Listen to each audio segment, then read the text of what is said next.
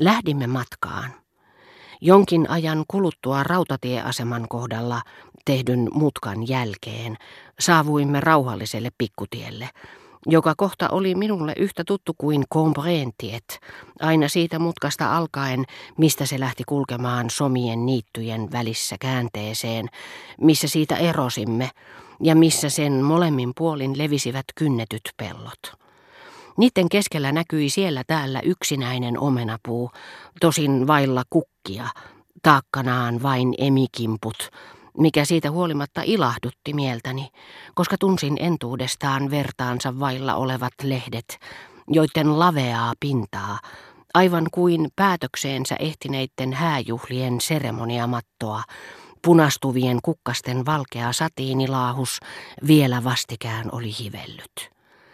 Kuinka monta kertaa Pariisissa seuraavan vuoden toukokuussa tulinkaan ostaneeksi kukkakauppialta omenapuun oksan ja viettäneeksi sitten koko yön katsellen sen kukkasia, joissa saavutti täydellisyytensä sama kerman kaltainen sisäinen hehku, jonka kuohu yhä kohosi nukaksi lehtisilmuihin, ja joiden valkoisten terälehtien lomaan Kuvittelin itse kauppiaan sulasta anteliaisuudesta, kekseliäisyyttään, niin ikään ja vastakohtien houkutuksesta, lisänneen kukan kahta puolta ruusun värisen nupun. Katselin, kääntelin niitä lamppuni valossa, niin kauan, että istuin siinä usein vielä silloin, kun aamurusko levitti niille saman punan, missä se siihen aikaan hehkui Balbekissa – ja yritin mielikuvituksessani istuttaa ne tuon tien varteen, monistaa ne, sijoittaa ne odottaviin kehyksiinsä, valmiille kankaalle, eli noille pensasaitojen rajoittamille vehreille palstoille, joiden kuviot osasin ulkoa ja jotka niin hartaasti olisin halunnut, jotka minun eräänä päivänä oli määrä nähdä uudelleen juuri silloin, kun kevät Neron sykähdyttävällä elinvoimalla kirjoo niiden muodostaman tukikankaan väreillään.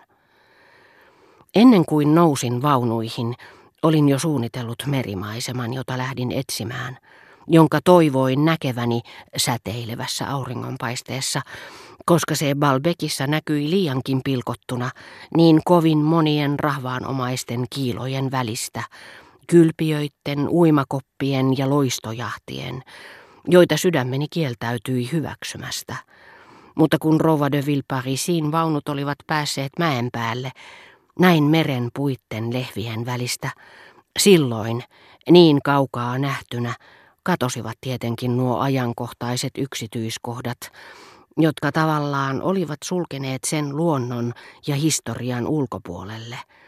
Ja saatoin aaltoja katsellessani yrittää kuvitella, että ne olivat samat, joita Le Comte de Lille kuvailee Lorestissa kun niin kuin aamuruskossa petolintujen lentävä lauma, sankarillisen hellaan pitkätukkaiset urhot, sadoin tuhansin airoin soittivat soivaa vettä. Sitä vastoin en enää ollut tarpeeksi lähellä merta. Se ei enää näyttänyt minusta elävältä, vaan jähmettyneeltä. En enää vaistonut voimaa sen väreissä, jotka levisivät kuin taulussa lehtien välissä, missä se näyttäytyi yhtä aineettomana kuin taivas ja vain sitä tummempana. Nähdessään kuinka pidin kirkoista, Rova de Villeparisi lupasi, että kävisimme silloin tällöin joissakin niistä, ja ennen muita Karkviiessä, sen ikivanhan muratin kattamassa kirkossa, hän sanoi heilauttaen kättään, niin kuin olisi taiten kietonut olemattoman julkisivun näkymättömiin ja suloisiin lehviin. Rova de Villeparisi löysi usein kuvailevan eleensä lisäksi oikeat sanat, määrittelemään jonkin muistomerkin erikoisuuksia ja viehätysvoimaa. Vältti huolellisesti teknistä sanastoa, mutta ei kyennyt peittämään, että oli varsin hyvin perillä siitä, mistä puhui. Suorastaan anteeksi pyytävästi hän selitti, että muuan hänen isänsä linnoista – sama missä hän itse oli kasvanut, sijaitsi seudulla, missä oli paljon samantapaisia kirkkoja kuin Balbekin ympäristössä, niin että olisi ollut synti ja häpeä, ellei hän olisi ollut kiinnostunut rakennustaiteesta, etenkin kun itse linna oli mitä kaunein esimerkki renesanssityylistä. Mutta koska se oli myös todellinen museo, missä Chopin ja Liszt olivat soittaneet, Lamartin lausunut runojaan, kaikki vuosisadan tunnetut taiteilijat kirjoittaneet ajatelmia, merkinneet pikkusävelmiä, piirtäneet luonnoksia perhealbumiin, hienostuneisuus, oivallinen kasvatus, tosi vaatimattomuus tai epäfilosofinen asennoituminen – sai markiisittaren selittämään taiteiden tuntemuksensa vain tällä yksinomaan aineellisella tavalla, niin että lopulta tuntui siltä kuin hän olisi pitänyt kuvaamataiteita, musiikkia, kirjallisuutta ja filosofiaa kuulussa, historialliseksi muistomerkiksi luokitellussa linnassa, aristokraattisimmalla mahdollisella tavalla kasvatetun nuoren tytön erioikeuksina. Hänen maailmassaan ei tuntunut muita tauluja olevankaan kuin perittyjä. Hän oli mielissään, kun isoäitini ylisti hänen käyttämäänsä kaulakorua, joka pilkotti Leningin kaulaaukosta. Se esiintyi Tizianin eräästä hänen esiäidistään maalaamassa muotokuvassa, joka oli aina pysynyt suvun hallussa. Siitä ainakin tiesi, että se oli alkuperäinen. Hän ei halunnut kuulla puhuttavankaan jonkun Kroisoksen herra ties missä olosuhteissa ostamista tauluista. Oli etukäteen varma siitä, että ne olivat jäljennöksiä, eikä huolinut niitä edes nähdäkseen. Me tiesimme, että hän itse maalasi kukka-asetelmia, ja isoäiti, joka oli kuullut niitä kiitettävän, mainitsi siitä hänelle. Rova de Villeparisi vaihtoi vaatimattomasti puheenaihetta, mutta ei näyttänyt sen hämmästyneemmältä tai onnellisemmalta kuin taiteilija, joka on jo tarpeeksi tunnettu, jolle kehuminen ei ole uutta.